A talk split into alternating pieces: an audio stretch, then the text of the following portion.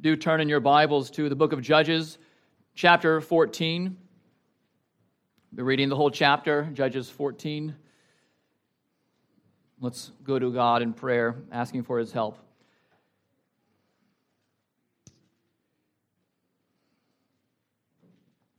Our gracious God, we are blind without the sight that is given us through the ministry of the Son the ministry of the Spirit,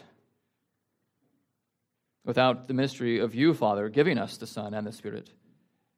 So we do pray that we would see the Son in this text through the Spirit ministry of our Holy Spirit.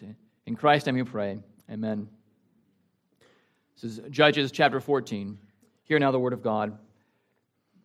Samson went down to Timnah, and at Timnah he saw one of the daughters of the Philistines. Then he came up and told his father and mother, I saw one of the daughters of the Philistines at Timnah. Now get her for me as my wife. But his father and mother said to him, Is there not a woman among the daughters of your relatives or among all our people that you must go to take a wife from the uncircumcised Philistines? But Samson said to his father, Get her for me, for she is right in my eyes. His father and mother did not know that it was from the Lord, for he was seeking an opportunity against the Philistines at that time, the Philistines ruled over Israel. Then Samson went down with his father and mother to Timnah, and they came to the vineyards of Timnah. And behold, a young lion came toward him, roaring.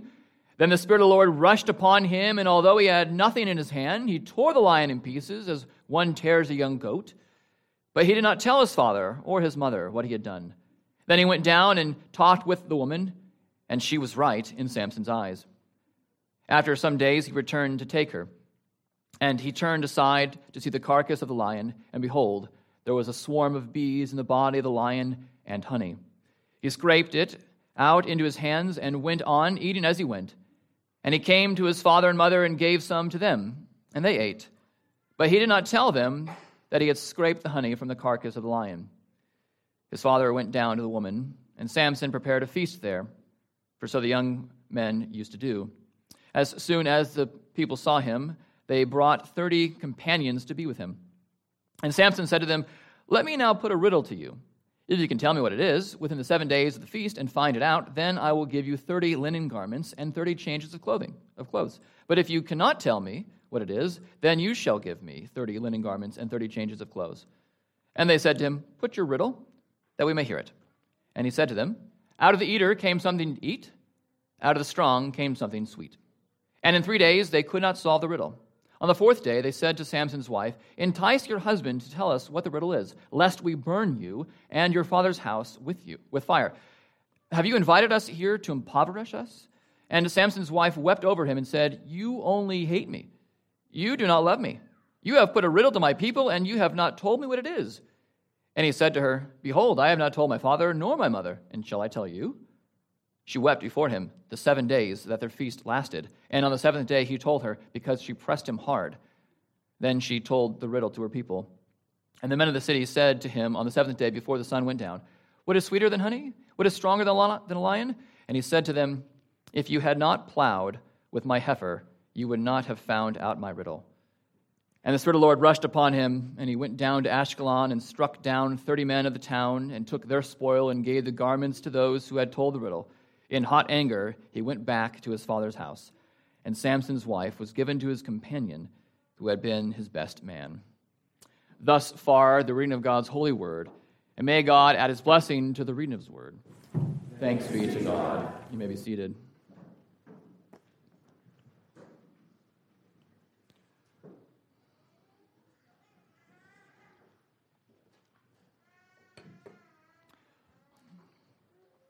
It's hard to decide what is the best chapter in Tolkien's book, The Hobbit.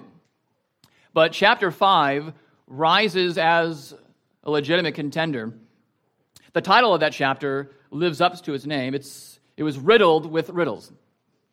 And before rap battles became cool, and so they are, Bilbo and Gollum tested each other, tried each other with riddles. By the way, women, uh, I came up with this introduction before you had the um, baby shower. Uh, so it looks like God was working in your account and mine around the same time. But Gollum would say something like this What has roots as nobody sees is taller than trees. Up, up it goes, and yet never grows. Now, that riddle was too easy for Bilbo. Is it for us? Does anyone know the answer to that? Mountain, yes. It was not easy for me. Bilbo would say, 30 white horses on a red hill. First they chomp, then they stomp, then they stand still. Gollum hisses, Chestnuts, chestnuts. Teeth, teeth. Did we know it was teeth? Maybe some of you did. Or Gollum said, Voiceless it cries, wingless flutters, toothless bites, mouthless mutters. Bilbo says, Wind, wind, of course. Was that an of course for us? It was not for me. And on and on, Bilbo and Gollum would go.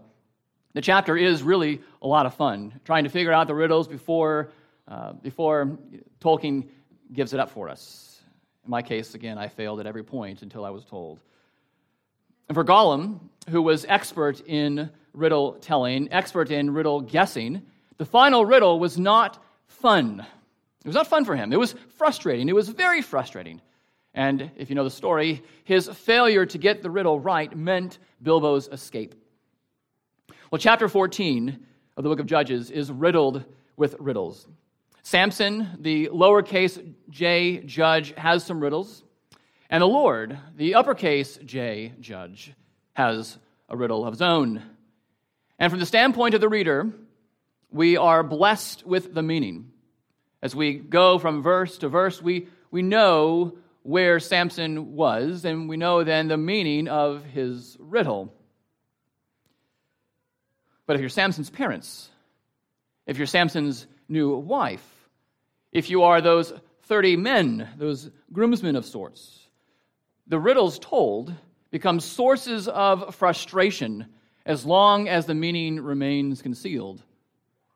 But the Lord has a riddle of his own, one whose meaning is alluded to near the beginning of the passage, but is not revealed until the chapter is all said and done. The Lord's riddle is never meant to remain concealed forever, and thankfully so, because much is at stake. Indeed, salvation is at stake. Our own lives are full of mysteries, riddles, if you will, and we often wonder when we will know the meaning of all of the providential outworkings. When will we have all of the answers? When will all of the dots be connected? Because certainly we want those dots connected now, and we want to know the connection now. The Lord uses his weak servants' sins and sufferings to reveal his secret of salvation. That's the main point in this text this morning. And we saw last time that God set apart uh, someone special for a unique service. Remember that there was nothing in Samson in particular, there wasn't anything in him as a man that moved God to set him apart. It wasn't that God looked down the corridors of time and saw what a great, mighty warrior Samson would be and then say, Yes, that's my guy. I'm going to use him for mighty things because he is. He's just going to be so great.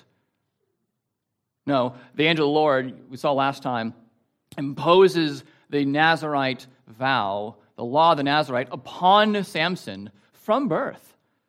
Sets him apart. And you know the story of Samson. He is not the greatest person in the world. He has a lot of weaknesses, which we'll see in this chapter and the next, the following. But he was called by God to deliver. As we saw last week, he was called by God to begin to deliver the Israelites from the hands of the Philistines. So, what does this specially set apart man do?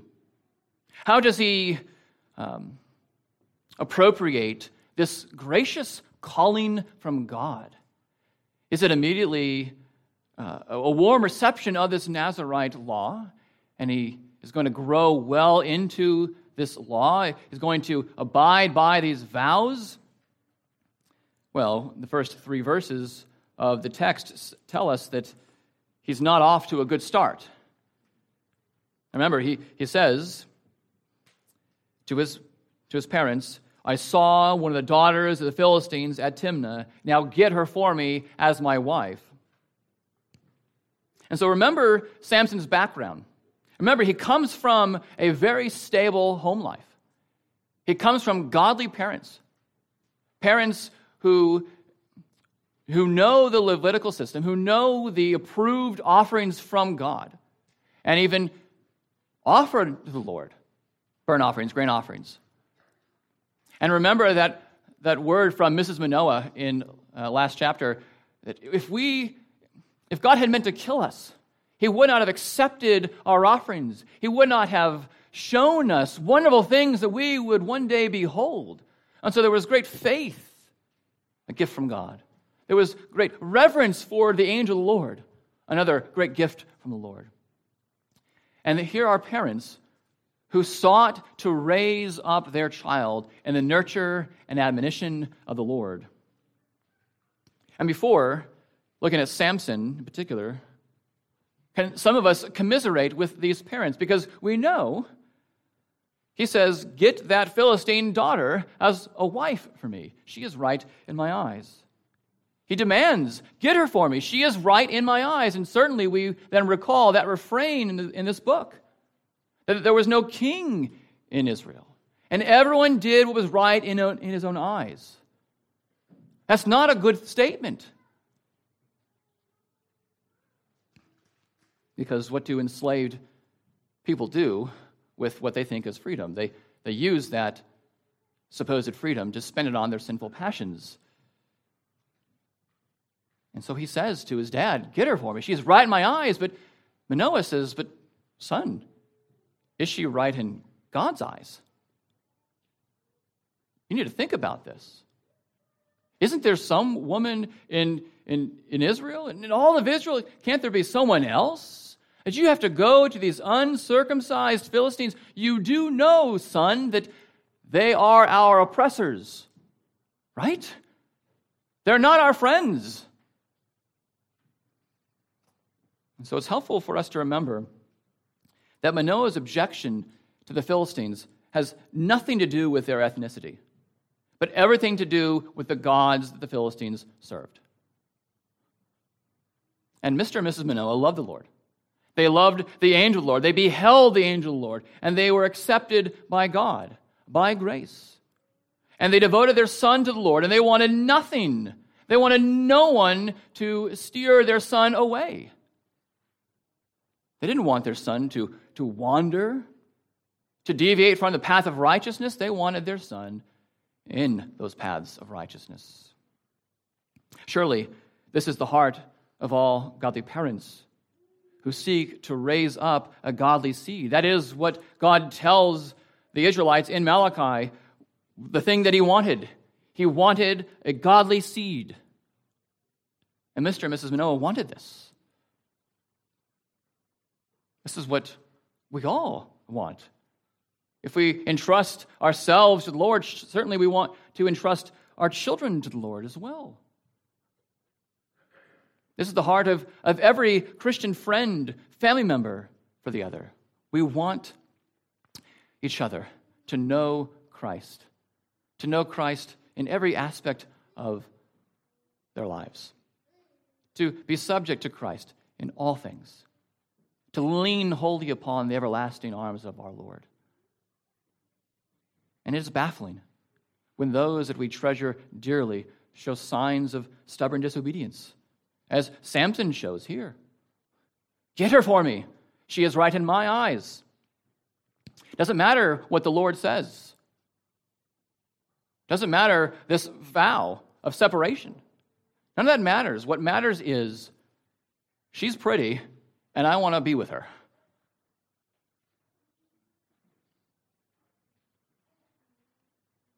But Manoah and his wife didn't know what will be revealed soon enough.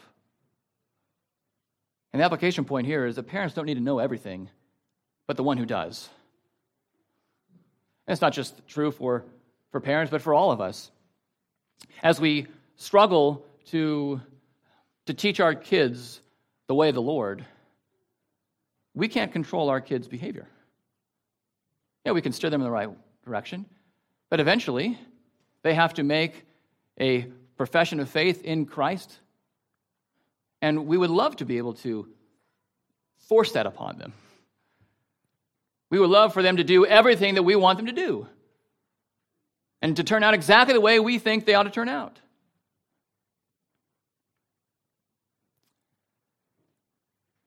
But we are not God. So here we have a reminder that we must, as we are calling our children to do, we must ourselves do, which is, again, to lean upon Christ, to entrust ourselves to Him who is worthy of trust, who keeps covenant, who's faithful in all His ways, and who's, who is omniscient, who knows all things, who is all wise, who is all good, who is patient, steadfast in His love and His commitment to us as people. And at the same time, we can parent with hope, knowing that the end of the story hasn't been written, uh, as far as we're concerned. I mean, it is, it is written, but we don't know where the Lord is taking every single piece, where He has taken every single person, every single interaction, every single what seems to be a deviation. Maybe it is a deviation. The Lord is working out all things according to the counsel of His will, for His glory, for our good, and that includes what happens with our own children. Just a reminder then of, of entrusting our children to the Lord and entrusting ourselves to the Lord who knows much better than we do. While Samson heads down to Timnah to get his wife, a lion was lurking.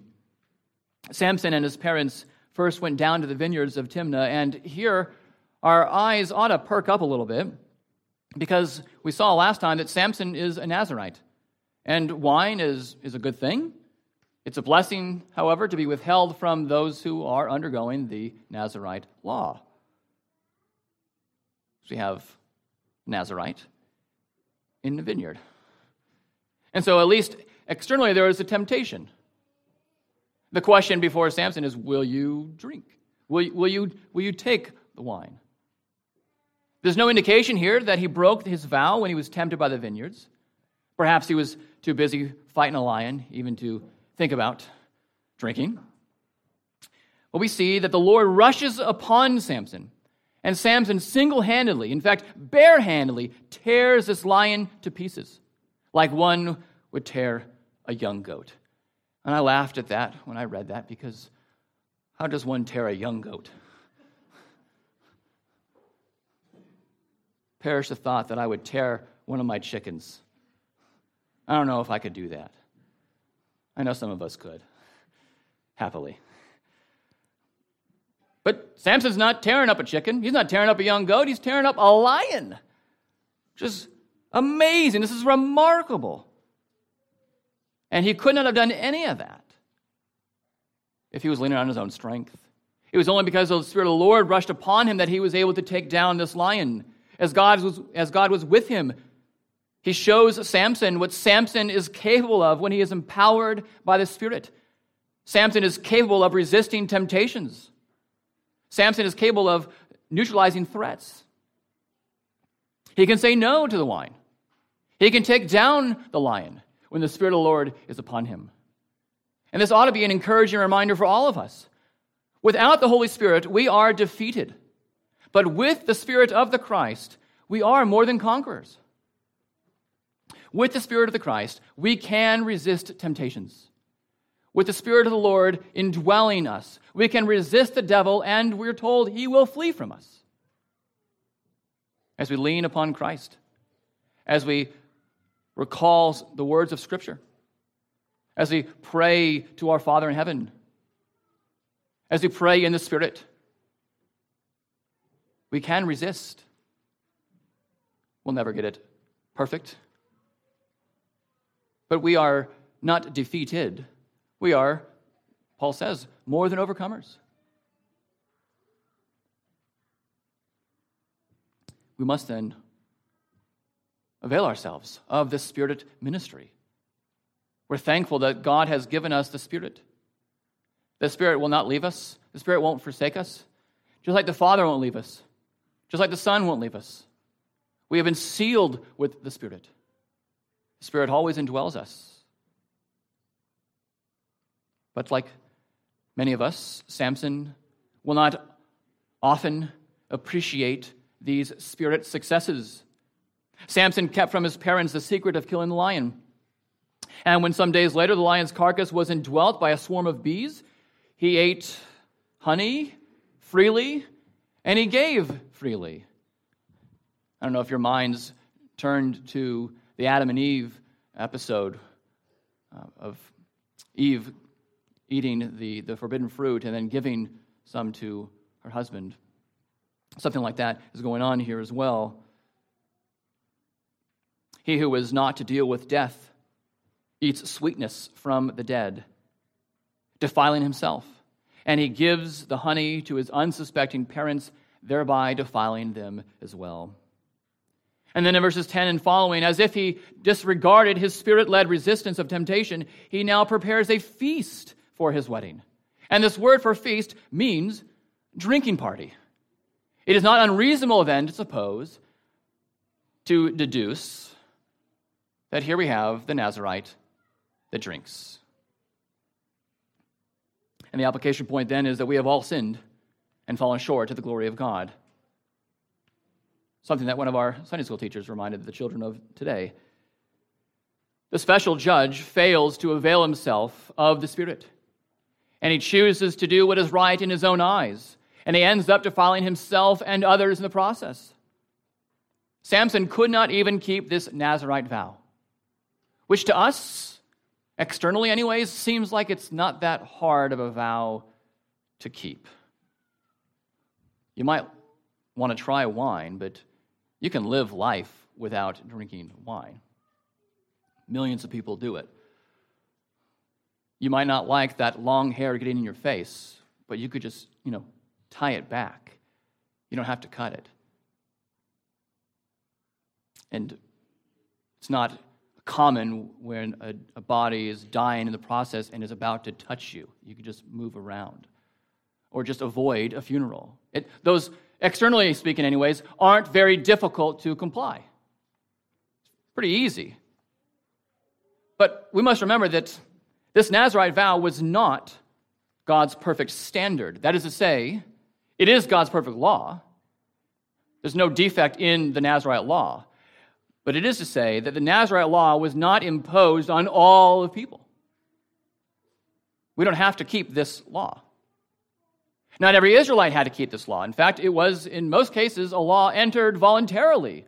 I want to show special devotion to the Lord, and so I'm going to undertake this vow for a time to demonstrate my faithfulness, to call upon God for his, his grace.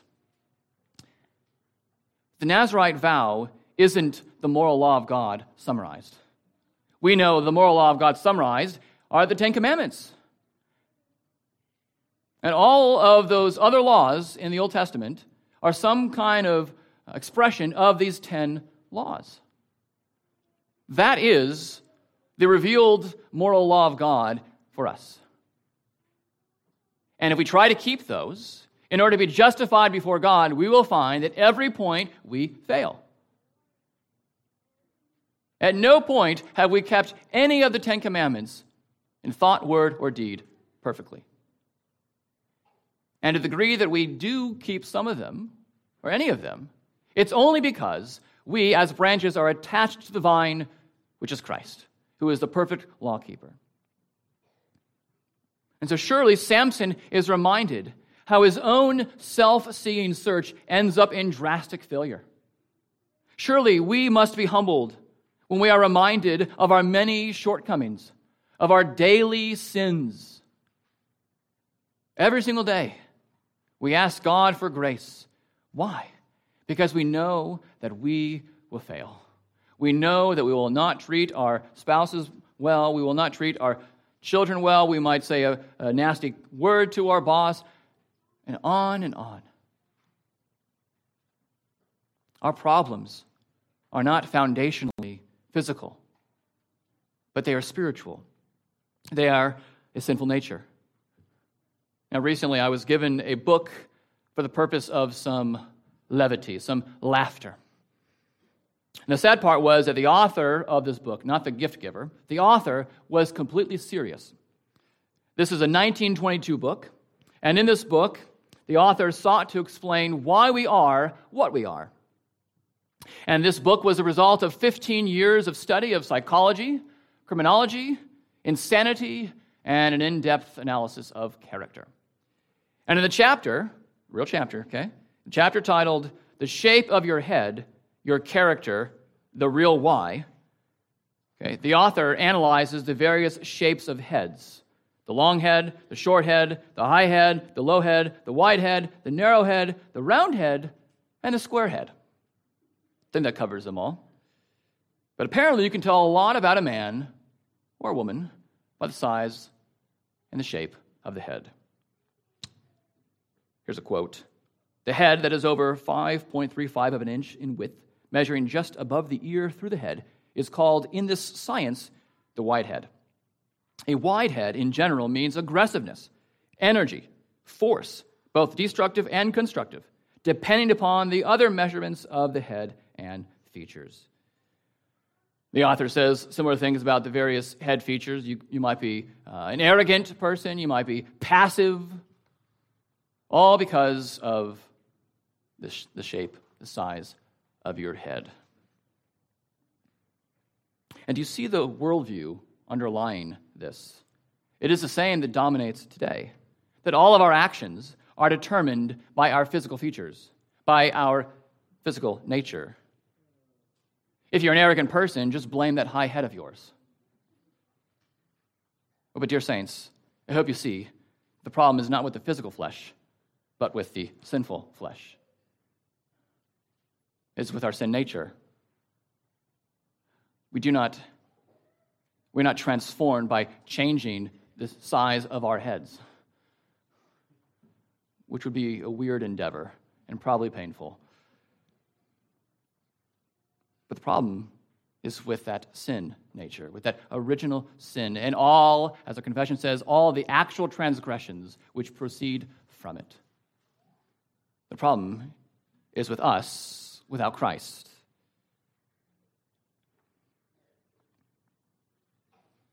Let's look at the final secret of Samson's in the riddles that he told. At verse 14, he says, Out of the eater came something to eat, out of the strong came something sweet. And so we know the meaning of this riddle because we've read verses 5 through 9, and these groomsmen, these companions, didn't have verses 5 through 9 before them. The Philistines had no idea what this riddle meant. And for us, the meaning is clear. The eater, or the strong one, is the lion. The something to eat, the something sweet, is the honey.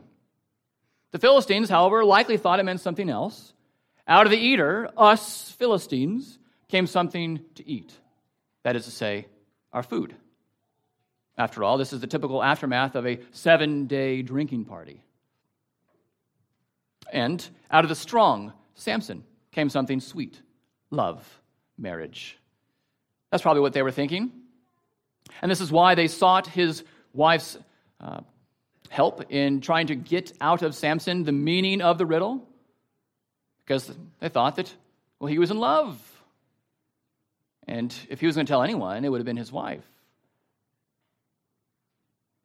But Samson kept the meaning from her.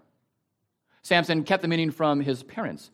Samson kept the meaning from these goyim. Goyim is just the Hebrew word for Gentiles or the nations.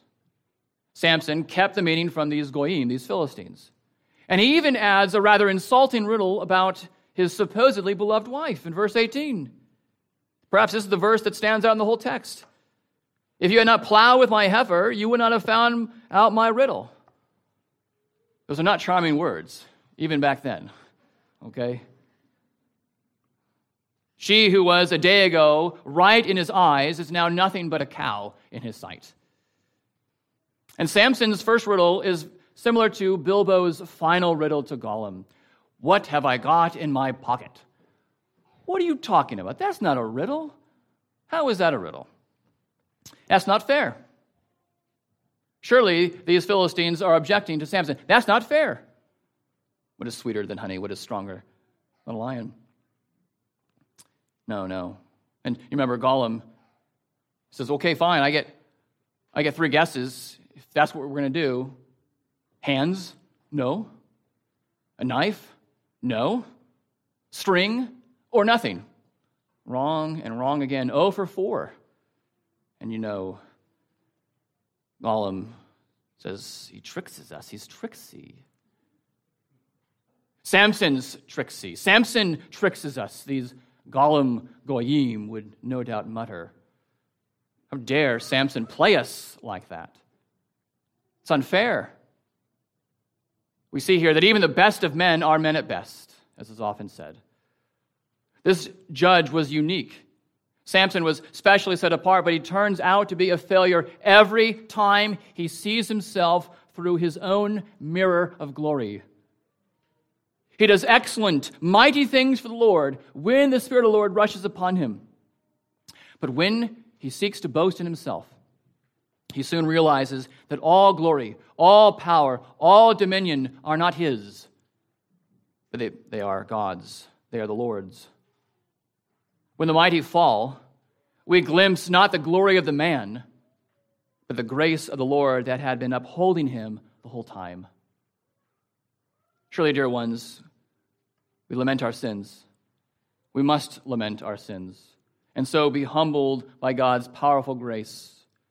That if we do anything that is good, anything that can be considered excellent or commendable or mighty or patient, self control, it's because of God, the God of all grace. Now, verse 4 is the key to this whole text.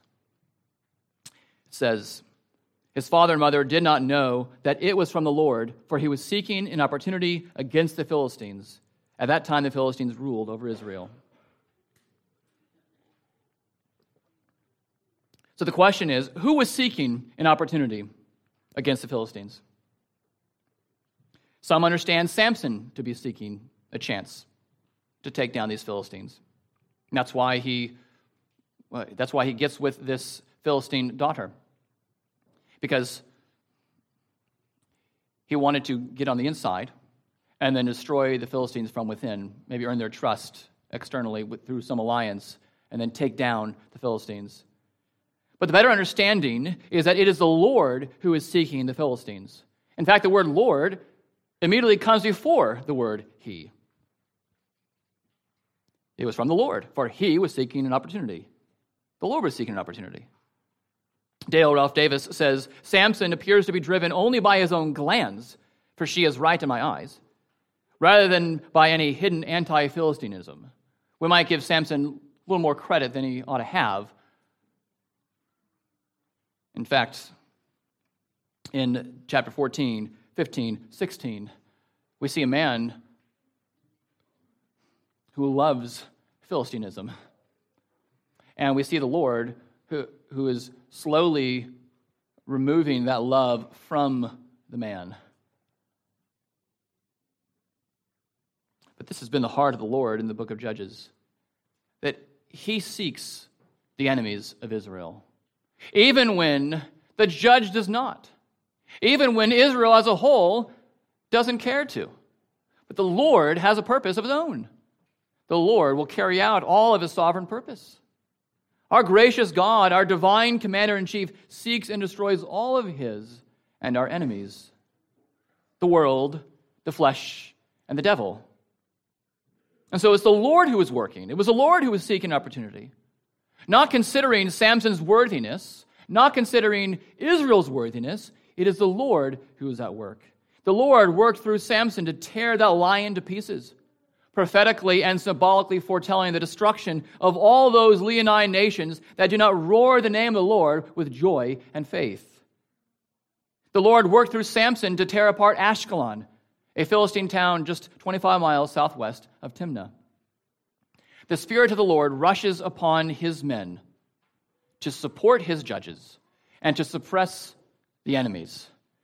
Every single time in the book of Judges, the Spirit of the Lord is upon or clothes or rushes on his judge, it is either to support the judge or to suppress the enemy of the judge.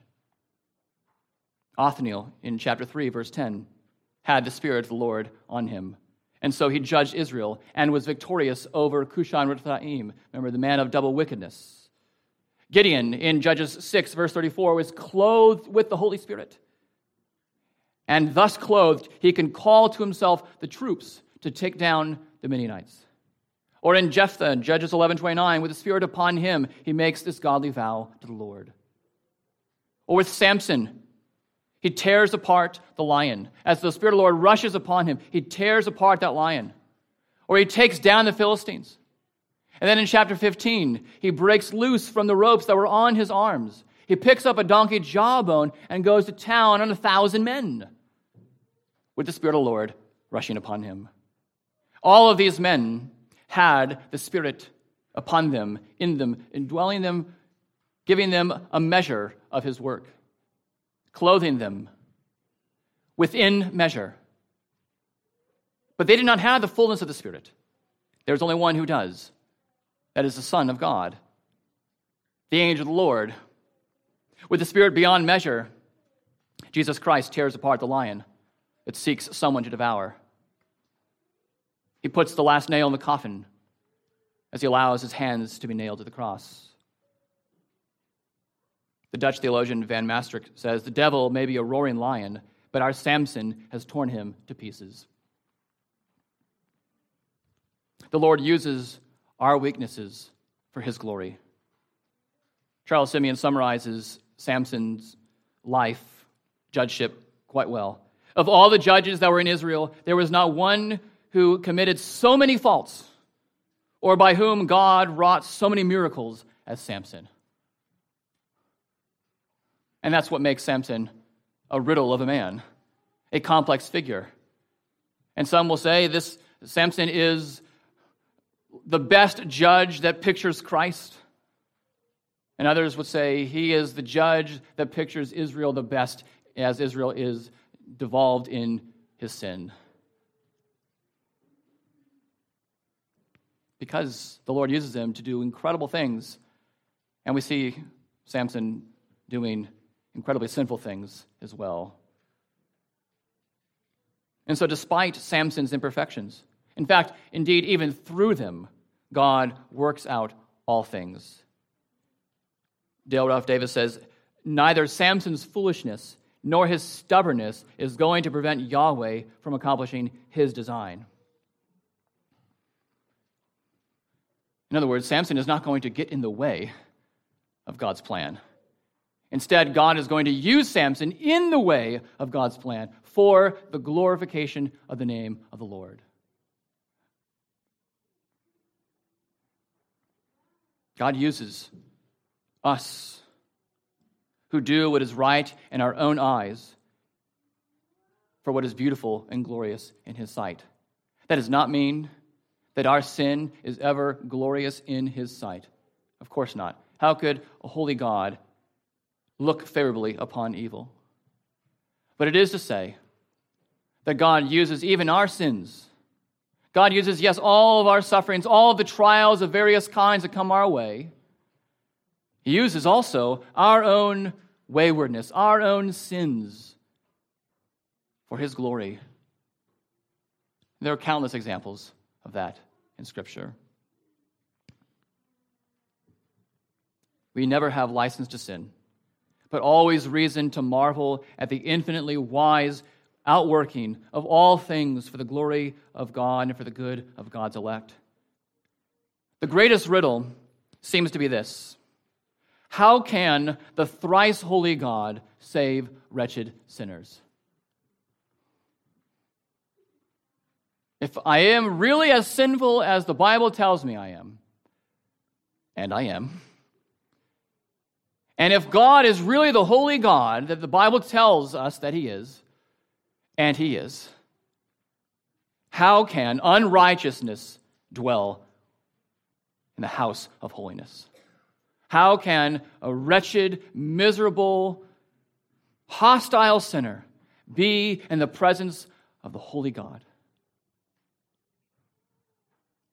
And we know the answer to that riddle. We know the meaning of that riddle, don't we? That the greatest riddle is solved by the greatest judge who, in the fullness of time, revealed the divine mystery of salvation that God the Son became man. And he lived a perfect life under the law, born of woman, subjected to all the law of God. And he kept every single bit of it. And he suffered. And he died. Not for any sin he committed, but for all those that we did. And he was buried. And on the third day, because he was that righteous son, the Father raises him from the dead. And now he is ascended and he is seated at the right hand of God the Father Almighty. The answer to the riddle is Christ. That's the gospel. He's the gospel. Let's pray. Our gracious God, we do thank you for your salvation. We thank you for your sovereign decree. Some of the things that we end up finding out as you work out providentially all things according to the counsel of your will, and other things we do not know. And one day we will know. And still other things we will never know because we will never be God. We're thankful that we serve and worship the God who is all glorious, who is all holy, who is all loving, and who has saved wretched sinners like us. We thank you for this grace. We pray also that this grace would be used by your Spirit to transform us because it is our it is desire it is our desire our spiritual interest to be more and more like Jesus Christ. In his name we pray. Amen.